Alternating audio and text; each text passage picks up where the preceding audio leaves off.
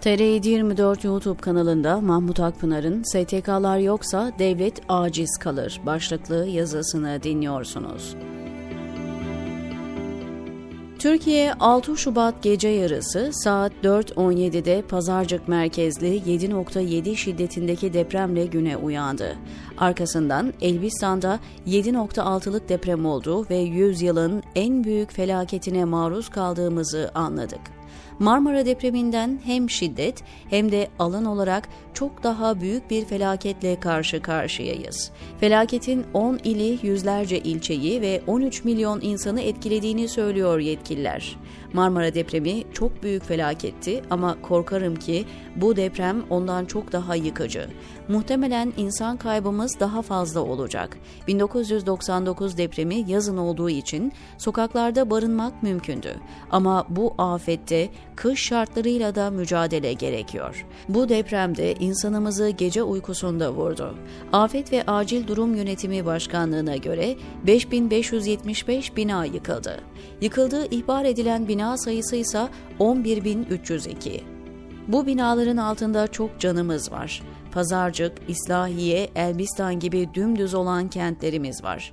Maraş merkezden bir arkadaş, şehrin merkezi kalmadı diyor.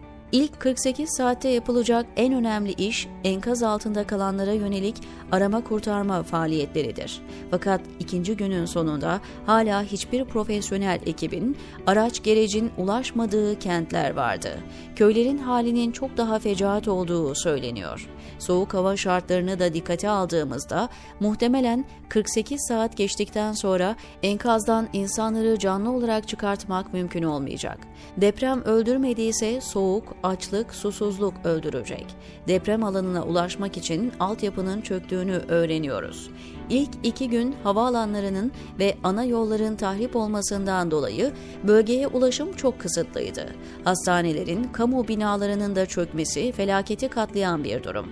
Depremden yara almadan çıkan ama evi hasarlı milyonlarca insanın yaşam şartları da çok ağır. Senkronize ve hızlı bir organizasyon olmadığı için milyonlarca insan kış gününde sokaklarda, arabalarda gecelemek zorunda kaldı. Belki pek çoğu artçı depremler devam ederken hasarlı evinde uyumak zorunda kaldı. Battaniye, gıda, su gibi acil yardımların en kısa sürede ulaştırılması, geçici çadırların, konteynerların bölgeye sevki gerekiyordu.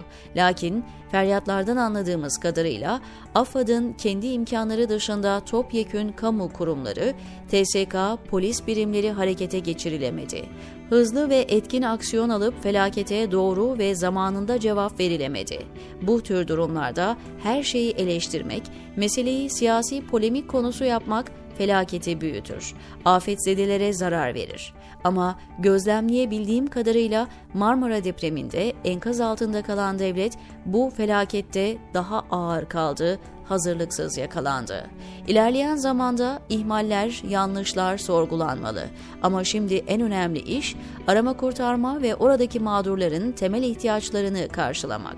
Afet bölgesindeki insanımıza yemek çıkarmak, geçici barınaklar, çadır kentler kurmak depremden etkilenenleri mümkün olduğunca güvenli bölgelere çıkartmak.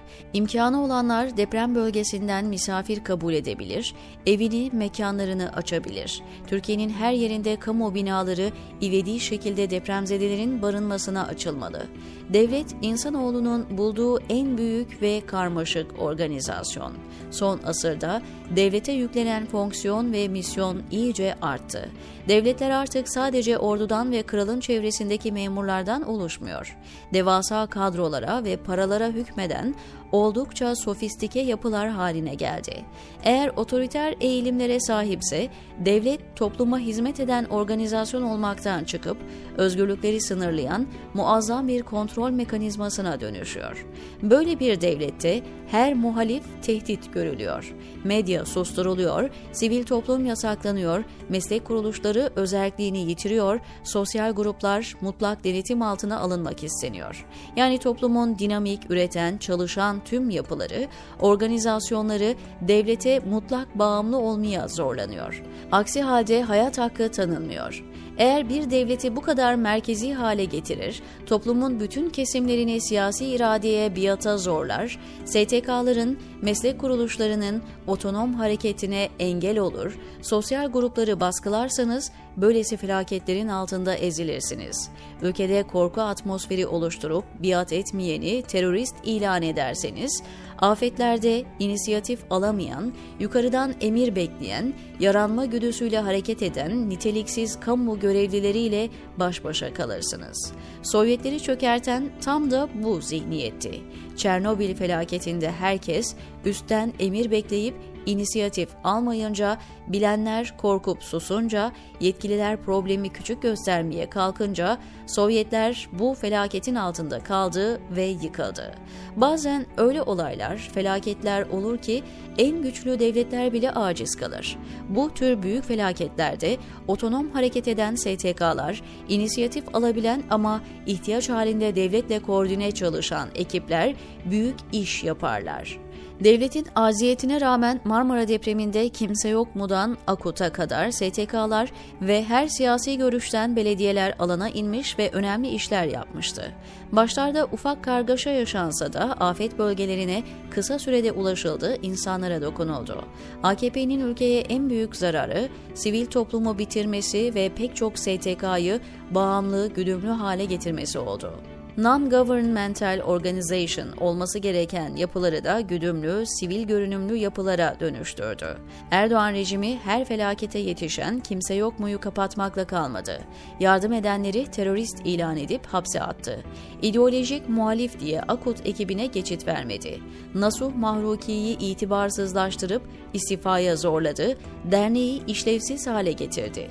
Böylesi büyük felaketlerde devletler efektif, hızlı ve etkili çalışamaz. Devlet hantal bir organizasyondur. Ama devlet altyapı hazırlayan, koordine eden, planlayan ve yönlendiren kalıp afet alanlarını STK'lara, yardım kuruluşlarına açarsa yaralar çok daha hızlı ve etkili şekilde sarılır. Ancak otoriter yönetimler STK'lardan korkar. İnsanların ölümü pahasına böylesi yapılara geçit vermez. Günün sonunda halk acı çeker, devletse felaketin altında kalır ve itibar kaybına uğrar. Yapılan propagandalar, yasaklar yıpranmasını engellemeye yetmez. AKP bu ülkede sadece basın özgürlüğünü, hukuku, kuvvetler ayrılığını bitirmedi. Sivil toplumu, dernekleşmeyi, kurumsal yapıların otonomisini de yok etti. Bunun acı sonuçları devletlerin bile baş edemeyeceği böylesi felaketlerde daha net görülür.